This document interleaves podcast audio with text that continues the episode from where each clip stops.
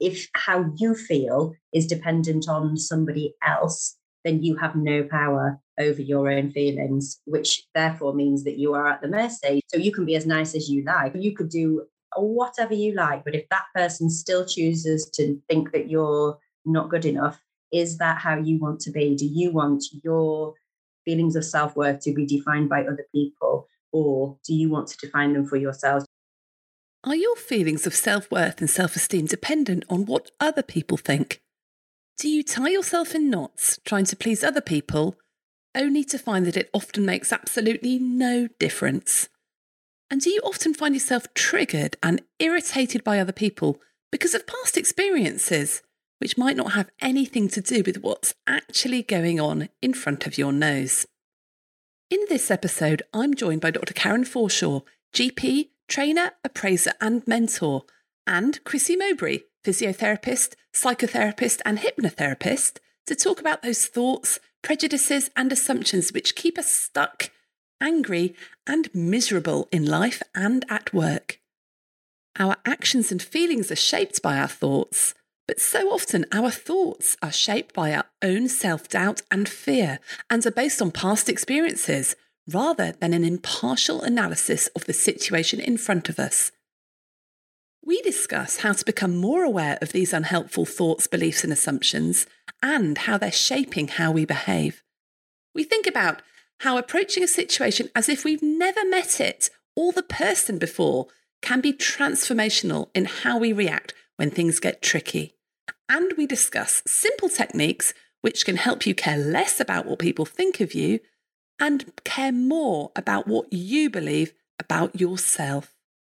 This episode was a real eye opener for me and contains some fundamental principles which I don't think we talk about enough, and which, if we were able to remember and put into practice, will change the way we interact with our colleagues, families, clients, and patients.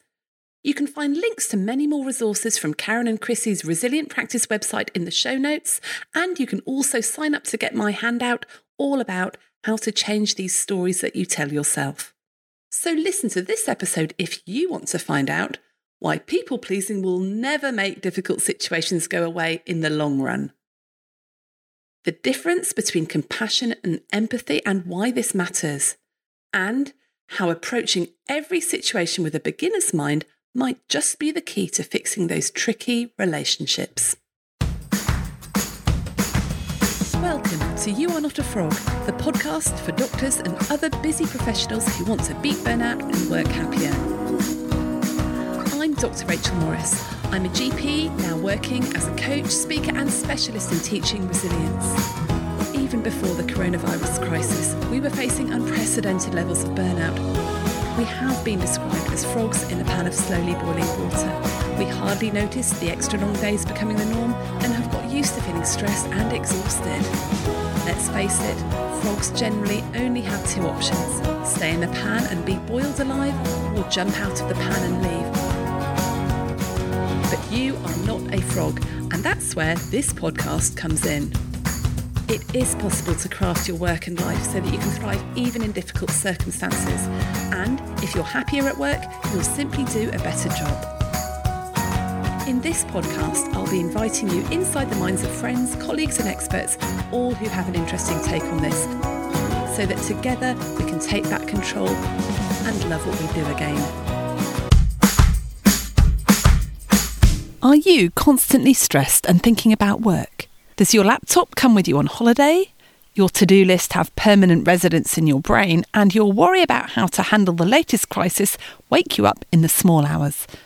Then it's time to get your life back. And that's exactly what our brand new online course will help you do. It's a 60 minute reset for healthcare professionals to shift your mindset so you can set boundaries and limits around your work without the endless guilt that you've not done enough. It's just £27 and you can get instant access now when you go to shapestoolkit.com slash get your life back. It's great to welcome today onto the podcast Dr. Karen Forshaw and Chrissy Mowbray. So, welcome both of you. Hello there. So, Karen is a GP trainer, she's an appraiser and an LMC mentor. And Chrissy is a physiotherapist, a psychotherapist, and a hypnotherapist. So, wow, all those different qualifications, Chrissy. Yeah, I wear a few hats in clinic. And you're both that are practicing clinically right now at the moment as well, aren't you? So, can I just start off with, and in, the, in a minute, we're going to get on to be talking all about control and compassion fatigue and all these sorts of really interesting stuff that you guys talk about. But but what have you been seeing in practice right now with with healthcare professionals and, and, and other people that you're working with? I think we're almost getting to the point where people are at breakpoint. Really, there is a unfortunately there's been a real downturn in the kind of well maybe patient's perspective. So I think people are really frustrated. They want things to go back to the way they were. I think we're trying to embrace the changes that came about because of COVID and perhaps bring forward some of them, such as telephone consultations and remote follow up. And, and patients are finding that difficult because it is a big change in what they're expecting.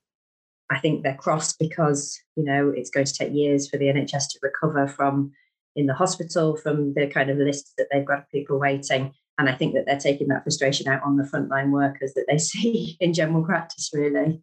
So, you know, it's just some days it feels like there are too many things to do. And I don't think I'm alone feeling that really.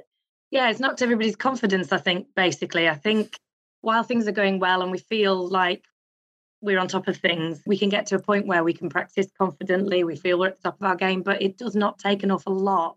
When I say it doesn't take an awful lot, you know, sort of things that are happening at, happening at home, or you know, if you're unwell or or a spell away from work, can knock your confidence. And I think a pandemic and a change in practice and a change in what people expect from the front line, it makes people take it out on the front line. A complaint about the way that you're delivering your service, even if it's out of your hands, is going to chip away at your self worth. And I think that all of us have issues around self worth. And what I'm seeing is that manifesting in in people's ability to practice confidently and, and also just in mood and and you know enjoying your job enjoying your life. And and, and basically it, it comes across that people are just generally less happy. Now i know you both specialize in resilience training and you've you've written a book and it's something you're really interested in. Do you think that there's other stuff going on apart from just this overwhelming workload and dealing with criticism from the public yeah, absolutely. I think that everybody has their own stuff, don't they? We're still we're still trying to come up with a better word for it than stuff. But you know, as Chrissy mentioned before, people have things going on in their own lives. Um, some people may have, you know, experienced bereavement themselves. We we are human beings, and we're experiencing all sorts of different things happening on all the different fronts in those different kind of roles that we have. And and underlying all of that we have the kind of conditioning that happens as you're growing up, which is about whether you are, it's okay to talk about mental health, whether it's okay to talk about stress and anxiety and things like that, or whether they're the things that you should push inside and keep away because because we shouldn't, you know, have to, we should never experience them. So, so those kinds of things eh, basically form us, don't they, as a person? And we end up with core beliefs. And a lot of us actually have quite negative core beliefs. I think we boiled it down, haven't we, to not feeling worthy or feeling broken in some way. And actually, if you have negative core beliefs rippling along underneath, they influence how you think, they influence how you feel, and that influences what you do and what you say. And all of those things then go around in the cognitive behavioral cycle thoughts, feelings, and actions all being driven by core beliefs. So if we don't reframe our core beliefs or at least acknowledge that they're there, then they are going to influence us and they'll influence they will influence us in quite unexpected ways. I love this this idea of your core beliefs. I call it the story in your head and all the training that I do. And it's the one thing that just just cuts to the heart of things because it it's a bit of a revelation. Once you've sort of seen it, you can't unsee it, can you? But all our stress, all our anxiety and worry is caused by our thinking. It's caused by the stories we're telling ourselves, not by what other people are doing to us. It it, it absolutely can't, it can't be, but it's really hard to get that because like that person is so flipping annoying. They are causing my stress. It's not. It's mm. not me. I think as healthcare professionals, we we find it very hard to accept that it's ourselves and our own thinking causing this because there are so many other things that are contributing to that. But but when you are blaming other people all the time and and saying it's because of their actions and it's because of this that I'm feeling like this it's a pretty powerless place to be isn't it? Absolutely. And that's when you are completely externalizing your locus of control which is a term that we talk about. So basically if you have an external locus of control it's everybody else's fault. There's always a reason for why something's happened. There's a reason for why you're feeling the way that you're feeling it. And as you say, that is completely disempowering because it means you have no control over anything.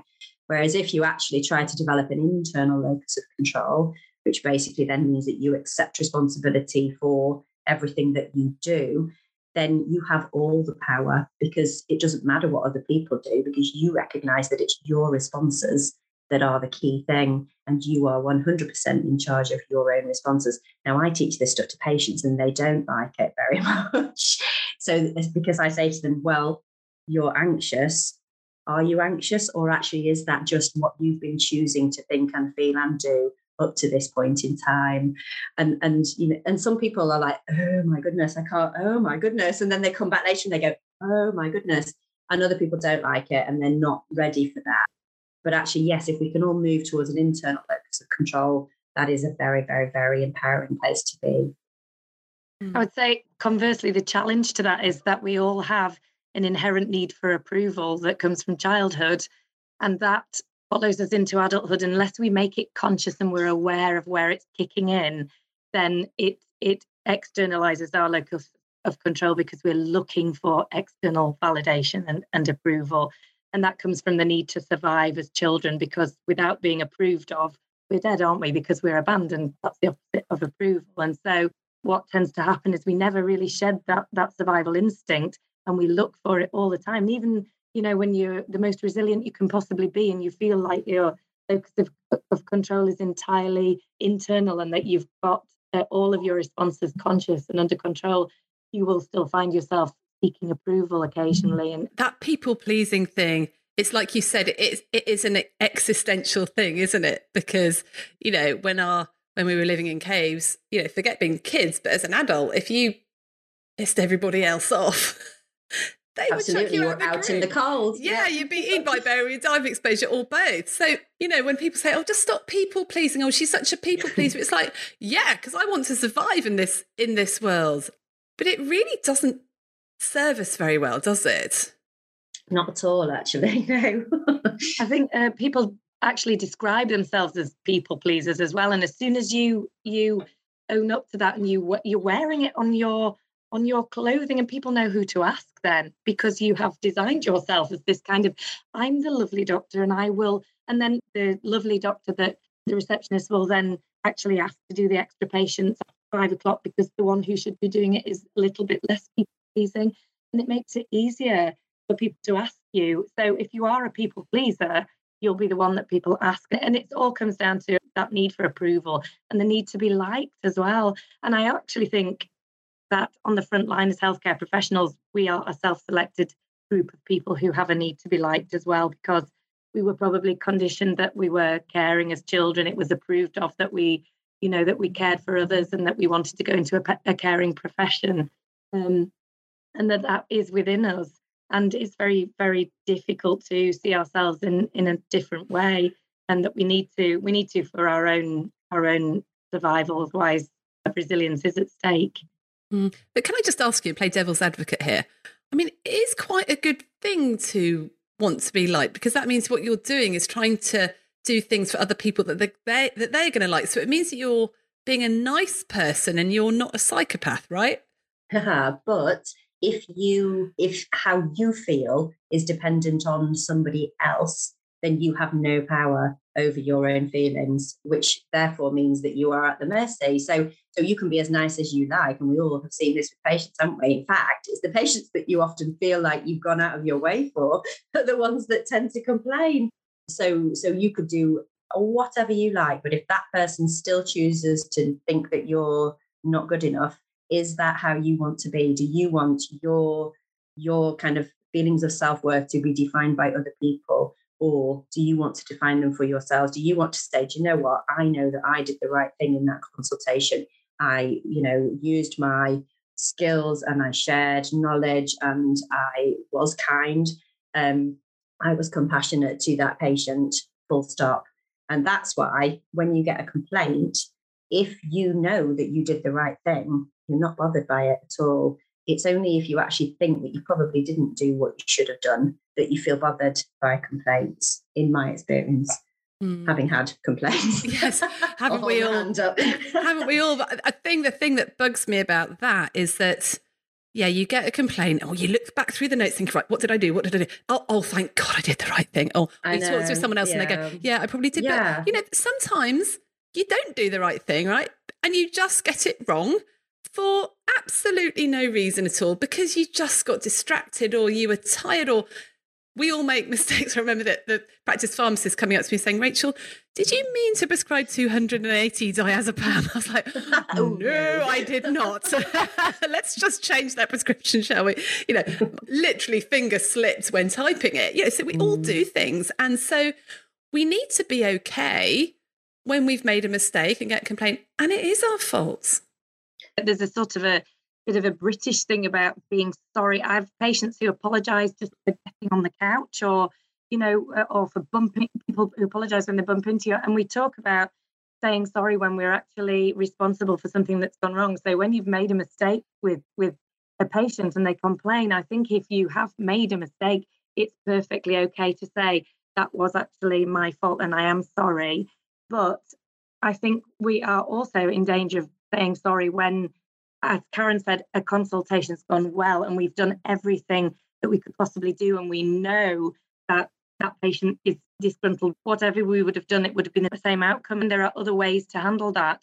We can say, you know, it's unfortunate that you feel that that you haven't had a good service without saying I'm sorry and taking responsibility that for something that that is not your fault or that that didn't particularly go wrong by the way that you see it. So I think I think it's all about being conscious with your responses and and asking yourself when you're saying sorry or when you're when you're being accountable for something do I really mean that? Am I accountable? Am I sorry for what happened there? Or do I feel it was a good service but it's unfortunate that they don't? And can we explore how they would have you know how they would have liked it to have gone I guess, Chrissy, hearing you say oh, it's unfortunate that it immediately makes me think actually, if someone said to me, oh, it's unfortunate that you feel that way, I'd get a bit annoyed because I think mm, that this is just being fobbed off. But is it ever okay to say, I am really sorry that you feel that way? Because you can be genuinely sorry that someone feels that without being sorry about what actually happened. Does that make sense? I think you can, yeah. But I think we use the phrase I'm sorry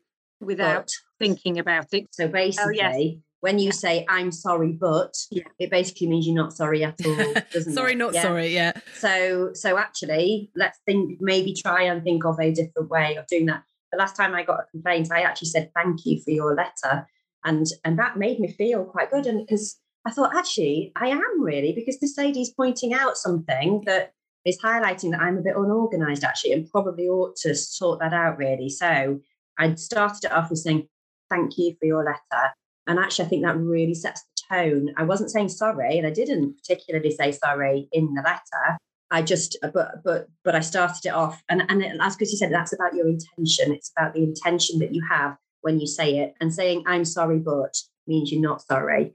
So, mm-hmm. so think about think about what you're saying. Think about what your words really mean, and think about the intention behind them. And also, there's lots to think about. Also, think about why is this triggering you? What core belief, what negative core belief is it poking at? Because that's the universe saying, here's another opportunity for you to grow, for you to actually change the way that you think about yourself internally. So it's win-win, mm. really.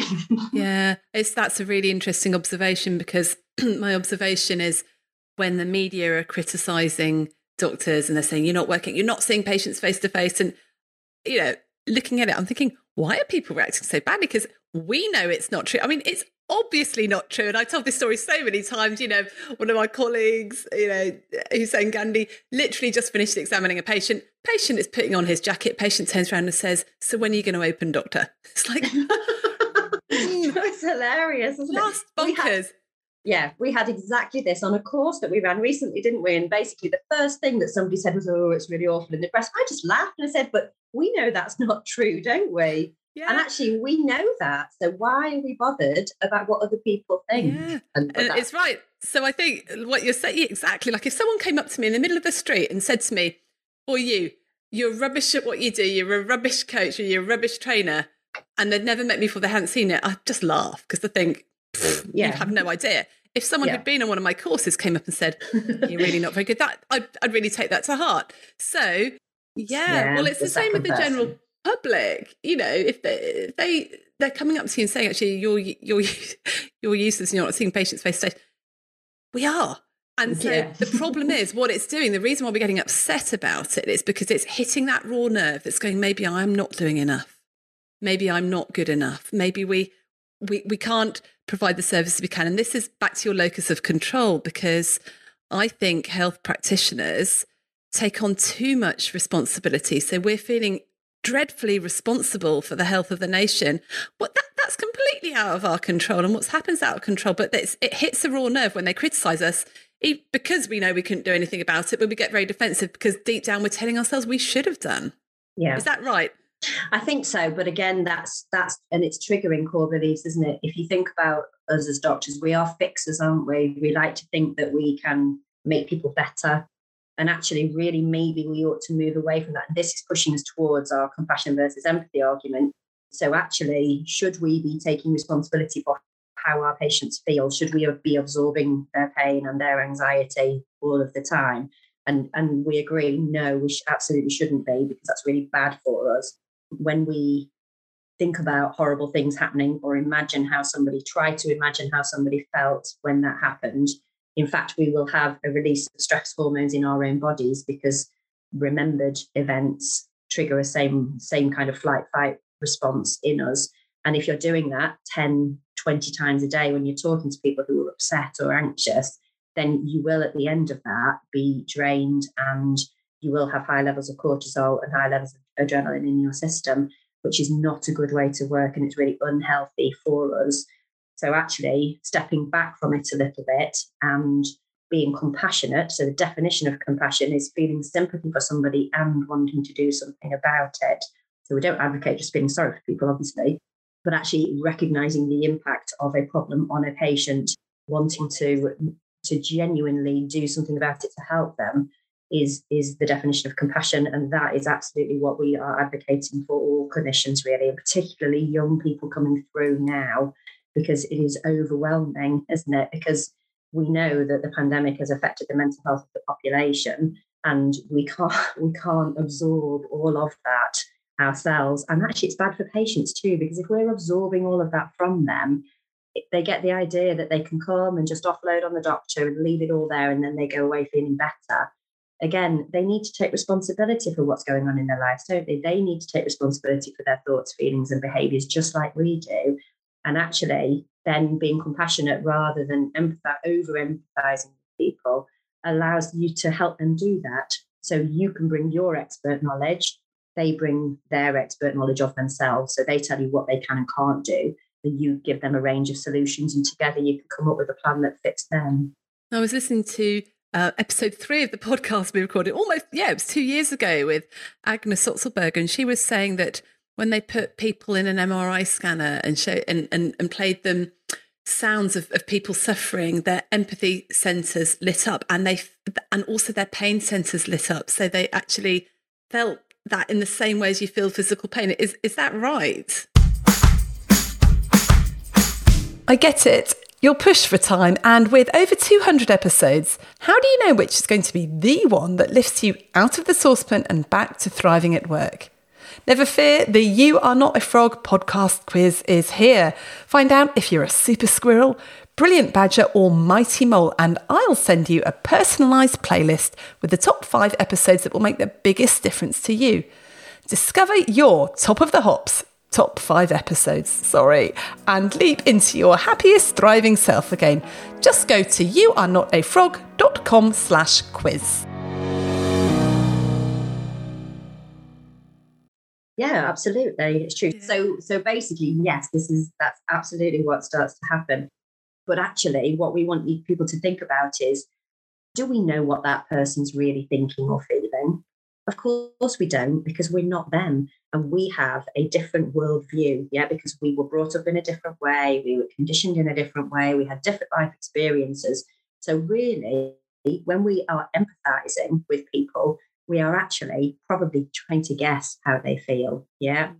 Or we're basing it on our own experience. Yeah. So then we start reliving a lived experience. And this happened to me in clinic not that long ago. My mum died in May and um, a patient came and she'd lost her husband and she was talking about it and I got really upset.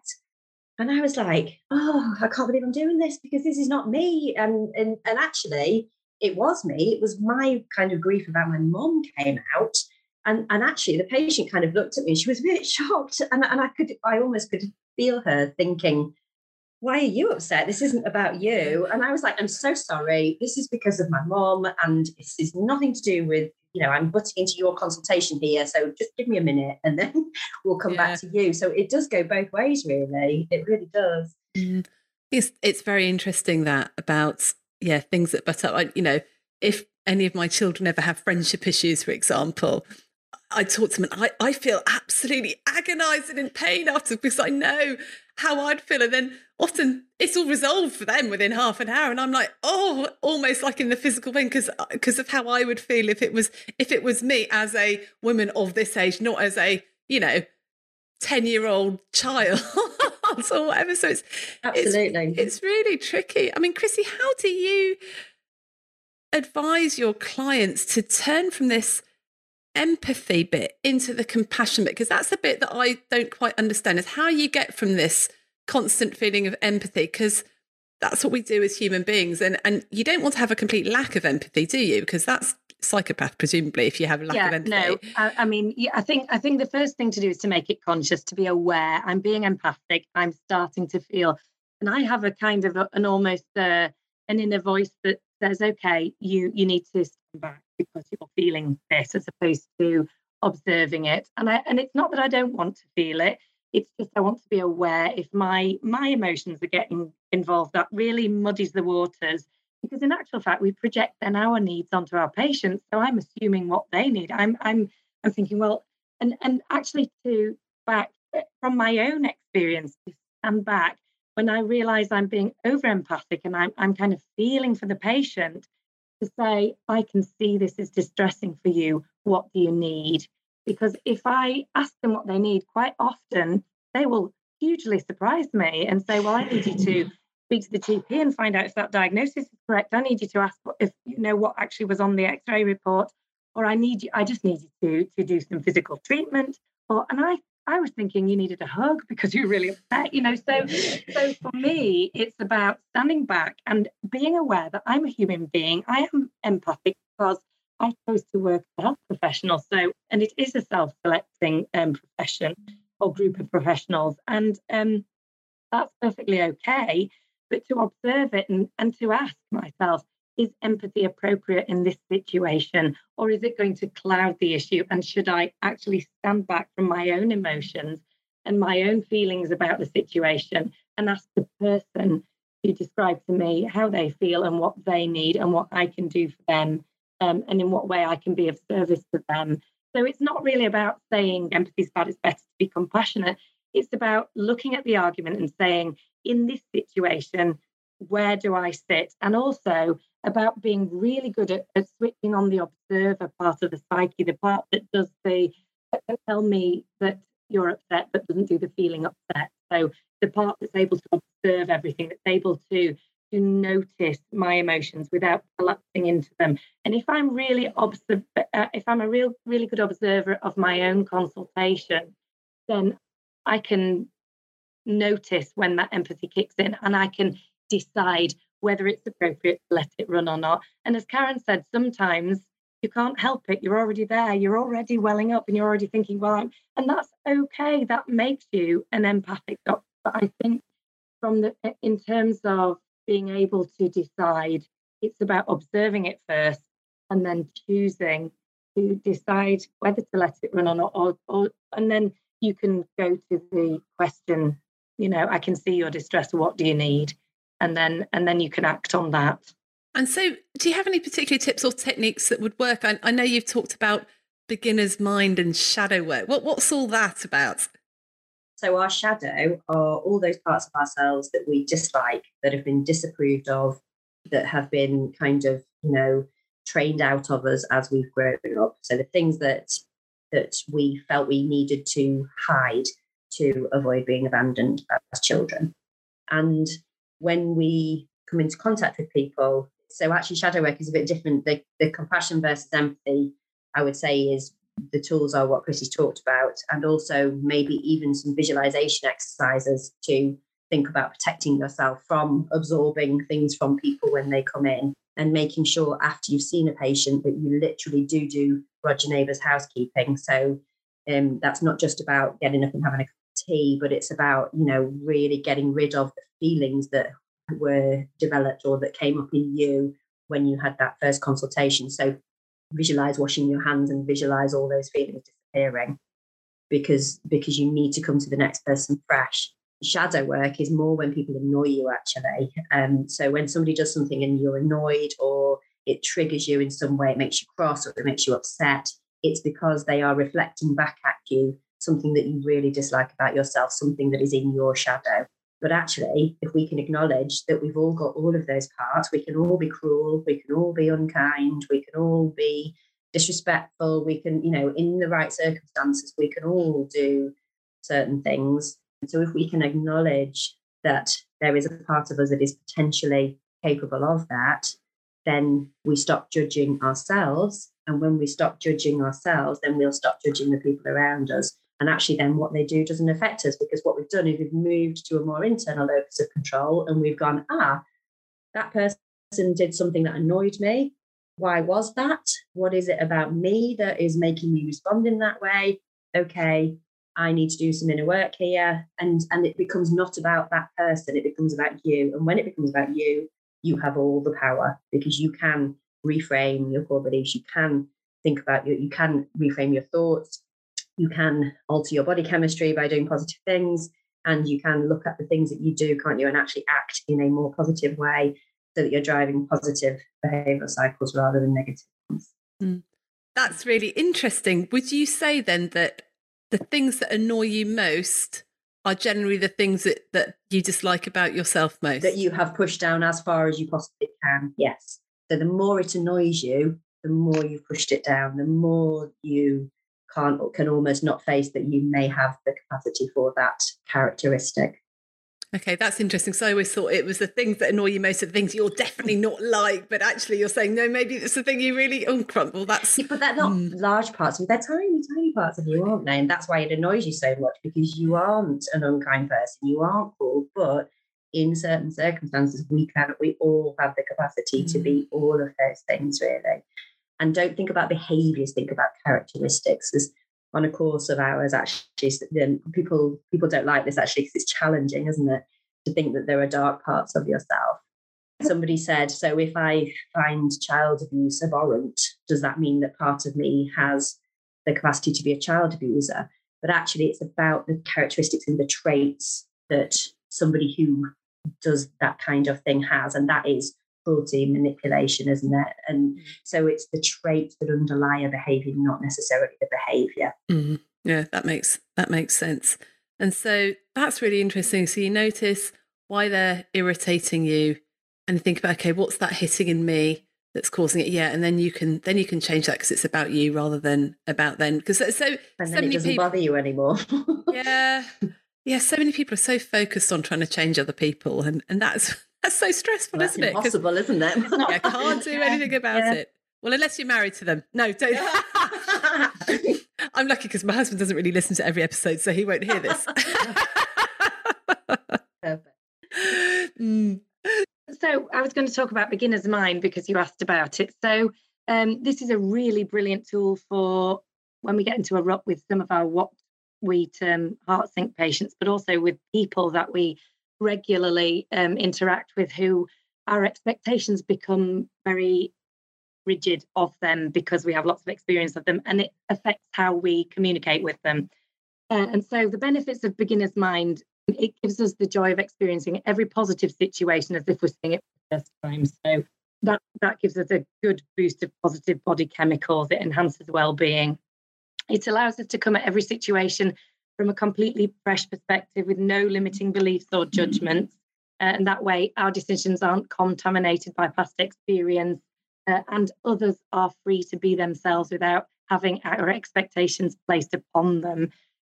So we're not imagining the worst and expecting the worst. And again, that that gives us um, the opportunity to learn from the current experience instead of expecting something and, and sort of catastrophizing about what's going to happen. And it keeps us present. So it allows us to live in the present moment, avoiding the, the fight flight response and the negative chemicals that that, um, that invokes. So the way to practice it is to cultivate the habit of reassessing and re- reframing boundaries. So if somebody um, has upset you or there has been an issue in, in the past with somebody and it has been repetitive, then you take that situation and you decide how your boundaries will be affected because of it. So, for example, if you've had an argument with somebody or got into a really heavy argument with somebody, you'll say after that experience, next time I see that person, these things won't be on the agenda for discussion. I'll keep it light. And you you set your boundaries at the time so that the next time you see that person, that that those boundaries are in place. So you're not going to expect anything different from them, but but you're basically acting only on current information, how they are at the time, because you've reset boundaries. And, and in all situations, that leads to different interactions. It changes things, and people are different with us then as well. I do remember once I'd seen a patient, I thought very pleasant patient, and wife was worried about him, problems with urine infections, was waiting to see a consultant had another one. We chased some things up, and you know, they left happy. I left happy. Then I went to coffee, and one of the people I was working with said, "Oh my goodness, you're seeing so and so this morning. Oh, such a nightmare. Honestly, dread seeing them every time." She was obviously really triggered by it. I'd just seen him, and I said. Oh, I just seen him and it was fine. I was so grateful I'd seen him before I'd been to coffee because if I'd gone to been to coffee and you know, and I think you know, this this poor doctor had just been so ground down with the stuff that had gone on and that stuff in the past, and maybe there'd have been a complaint. I, I don't actually know what had gone on in the past, but I was so grateful I didn't carry that baggage towards the consultation, and I'm sure it's much better because of that. Mm, but absolutely. How do you avoid that? Because if that had been me, you know, we all we all have those people that your heart it genuinely sinks to the to your boots. oh God, I've got that that pe- that person's coming in I guess a lot of it's because you can't help them and you, you're feeling bad and you can't people please and all that sort of stuff. Exactly, exactly. So it's about recognizing what it is that it's triggering within yourself. Yeah. Mm. So I can't fix this person. Mm. Therefore, does that mean I'm not a very good doctor? And actually letting go of that and recognizing that fixing people isn't what we should be doing and actually just empowering people, giving them our knowledge and helping them make sensible decisions, yeah, is is actually what our role should be. And if you stop trying to fix somebody, then actually they stop bothering you, and all you have to do is listen, yeah. And a lot of what they talk about will be negative, won't it? But actually, all you have to do is listen, and and and that's what Chris is talking about with expectations, isn't it? And actually, what I found with a lot of my patients that I would have or did consider difficult is either we have better conversations when they come in and and then they just go I don't offer anything else. I just listen. And then they say, oh, right, okay, then, doctor, thank you. And then go. Or they start to go and see other people. But the trick, the tricky thing with that is that you then got to be careful that you're not kind of having them accumulate all with other doctors. So, so everybody needs to be doing the same kind of thing, don't they? And when a patient is in that the right part of the cycle of change, that's the time, isn't it, to to get in and go, well, actually, were you aware that this might be useful? This is something that you could think about. So, actually, a really good language tool in a conversation with a patient that you find difficult is to try and not use the word I and just try and keep it all about you so that the so that the whole attention is focused on them and, and they then start to get the message that actually it's about things that they need to do as opposed to coming and, and, and asking you to take responsibility for their health and their health decision. I think it takes a long time to get there, but no, recognizing that it's an issue is probably the main thing, really. I think it's useful to ask people what they need from you as well. Mm. You know, something brought them into surgery that day, particularly. You know, there might be somebody who who who does suffer with the negative thinking, as you say, Rachel. The story that they're telling themselves is, "I'm in pain. I've got this." You know, the, uh, and and actually something brought them in. So if you can narrow down what what it is they need, it, again, it might be something that you haven't you haven't thought. You know, and it might just be that they need you to listen. Yeah. It's a very coaching orientated technique, isn't it? And it I remember so, yeah. going on a health behavior coaching course, which was my first introduction to coaching. I was just blown away. I was like, wow, it was the first time anyone had taught me to consult in any sort of a different way. And it was it was wonderful because, you know, it was okay, I've got some ideas, but what would you, you know, what would you like? What do you need? And just listening and do a lot of work with leaders in healthcare and I think they feel a lot about their teams in the same way as, as, as, as we do feel about heartsink patients. You know, some of some team members are just really difficult and you end up dreading that one-to-one interaction with them or that appraisal or that, oh no, they're going to just moan or whatever. And all this is, I think, useful for that as well, because you then flip to the coaching approach. Okay, what do you need from this conversation with me? What would be the most useful thing? What do you think you could do about it? Yeah, so focusing on you, you, you. So I think it works not just with patients, but with Heartsink, everybody in your life, really. Yeah. We're all like family. Some people are really difficult, but it is our perception of them as difficult. We perceive them as difficult, and that's a that's a me thing. If I find somebody difficult, that's because they're cooking something that's my stuff, and I need to find the tools, make conversation with that person go more easily, so that I don't, I'm not affected by it. I don't go away feeling drained, and that that person's giving me real difficult interaction really is about sourcing the right tools and the right ways to speak to people and also doing the inner work that makes me not perceive people. I think those um that idea of coming to things with a beginner's mind is great. I remember I was out with some friends the other week and there's a one person I find particularly difficult just because of a few things that have happened in the past. And I'm always quite guarded because I don't want to, you know, I don't want the conversation to go south or or, or stuff. Mm. And if I just came to it as a beginner's mind, going, yeah, okay, let's just, you know, it's no assumptions, no, no sort of triggers, but also knowing that probably let's not go down that route of conversation. let's exactly be a bit it. wise about this. Yeah. Um, it would just be just be a lot easier, wouldn't it? Because you don't want to get your fingers burnt again. So when you got your fingers burnt the first time, you would readjust your boundaries and say that's off the you know so if you feel the conversation going down that route that's a boundary we're not going there I'll change the subject but you've taken all of the thinking and the emotional angst out of the interaction because you've already decided what you will not um, talk about or you know what, to keep the conversation light or whatever those boundaries are and then you're free to go and actually have a let her pleasantly or him pleasantly surprise you and have a nice time. So we're nearly out of time, but I'd just like to get onto some really practical application of this because you know we've had some really interesting stuff about identifying this sort of sh- your shadow, um, thinking about beginner's mind, being able to respond out of compassion rather than your empathy zone. And I'm just thinking, you know, you, and you've talked about inner work quite a lot. How does one go about doing that? it's very well knowing all this stuff, and it sounds brilliant, and I'm fully on board with it, but like how? It's an ongoing, it is an ongoing thing, really. It's something that we all need to do every day. And it's about being conscious. Yeah. So make everything that you think and say and do and feel conscious because then you can choose whether you want to let something run, an old pattern of behavior. If it's appropriate, that's fine. But if it's not, then you have the opportunity to choose a different way. And it really is all about choice. Um, we have got a website, it's free. So www.resilientpractice.co.uk. Um, we post a blog every week on there, and there's usually a tool attached to it um, that people can have a go at. There are a list of um, there's a there's a toolkit on there that people can have a look at. So it's a host of different kind of things that people can try. People need to go out and explore and find the mm-hmm. things that work for them. The one takeaway thing I would say from today, people listening to the podcast, is go away and observe your own mm. responses mm. and behaviors. If you do nothing but observe, this is what I say to a lot of my patients who are stuck. You know what? If you just for say three or four weeks, just observe how you feel and how you respond in all situations. you'll affect change without actually having to do anything else.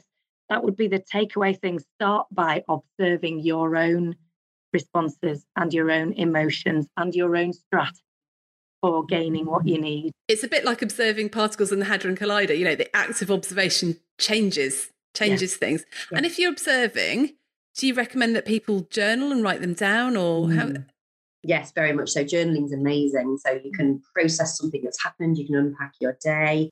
A specific type of journal, a thought diary, is what people use in cognitive behavioral therapy if you want to actually start to reframe thoughts that you're having. So, yeah, absolutely, journaling is a brilliant thing. But not everybody likes to write things down. So, you know, be don't be constrained by that. You can record it on your phone. Yeah, write, just speak and tell yourself some notes. Some people can need to dance it out, you know. So there are lots of different ways of processing and expressing yourself. And yeah, absolutely. Find what works for you. That's and what resonates with you and then do it. That's the other thing because we get really lethargic, don't we? And we stop doing the things that we know are good for us. So it is about making them become habits. And that's about doing this with them over and over and over again until they become a habit. So in a second, I'm going to ask you for your top three top three tips, maybe top three each, because you guys have got got got so much. but if people want more, you've mentioned the website, and I understand you guys have written a book as well. Yep, it's called How to Rise, a complete resilience manual. It's published by uh, Sheldon Press, which is the imprint of Hachette Books. And you can buy it at most of the uh, major booksellers. You can get it on Amazon. And it basically talks about everything that we've talked about today. So if you want to know more, um, these concepts are in the book, but also there's quite a lot more. We go through um, the concepts of self awareness that you need to know about how, how you became who you think you are, and then some core skills which you need for resilience. And then there's a, a huge toolkit in the back which you can match your there's a resilience gap analysis tool which you can fill in and you can see where your needs are and you can map the tools to that. But there's loads of ways to use it. You can just dive into the tools if you want to. It, it, sounds brilliant. And when you're saying, you know, observe yourself and, you know, use some of these tools, you can just choose whichever tool works for you, presumably. Yeah, as well. For each of the tools, we've we've basically listed the things that it would be useful for. Yeah. So so it's it's yeah, well mapped out. Wow, what a great resource. So yeah, we'll put all the links to those in the show notes. But now top three tips. Let's start with you, Chrissy, then Karen. Uh, observe yourself completely for a few weeks. That's tip number one. Tip number two do a, a complaint fast.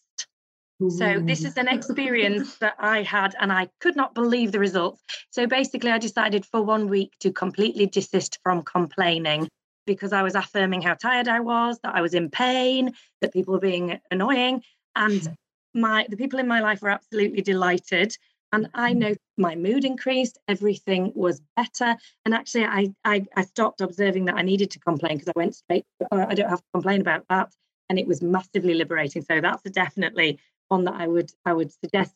And the third one I would say, come at everything from a fresh perspective. Let go of your expert. It's still there. All your knowledge is still there. All the stuff you've worked so hard for is still there. It won't go away. And look at everything with fresh eyes, but reset your boundaries. Brilliant. Thank you. Karen, what about you?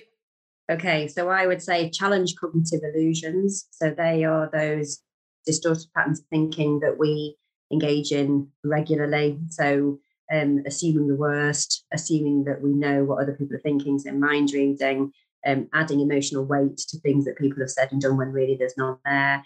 Um, I, that's my first one, definitely. Uh, second one is practice gratitude. This is the quickest way to get a boost of kind of positive body chemistry.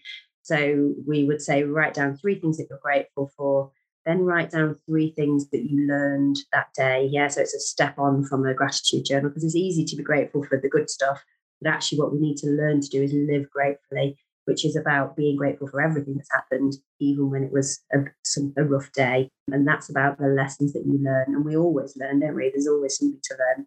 And then the third one, Chris is going to laugh at this one, is physical activity because it's not, but actually it is really brilliant. If you can weave physical activity into your day, it just makes such a difference. So I definitely try for that. Great advice. Well, thank you so much for being on the podcast. It's really interesting. We have to get you back another time because I'm sure there's so much more to talk about. So if people want to get hold of you through the website, Yep, absolutely. So info at resilientpractice.co.uk. That's a direct email. And we've had we have people email us all the time. We're happy to, you know, chat to people, happy to share advice. Have a look at the website, absolutely. Yep, have a look at the book.